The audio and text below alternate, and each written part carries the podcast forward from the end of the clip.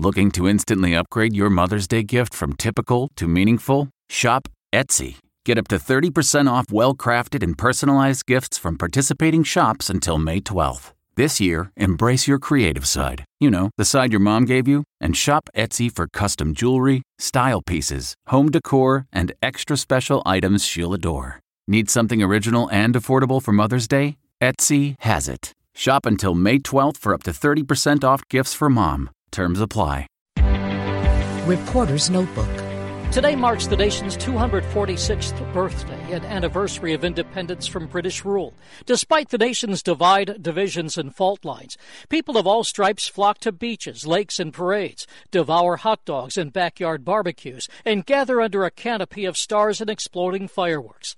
Many communities will resume July 4th activities for the first time in three years because of the pandemic. President Joe Biden tweeted, The 4th of July is a sacred day in our country. It's a time to celebrate the goodness of our nation, the only nation on earth founded based on an idea that all people are created equal. Jim Krasula, CBS News.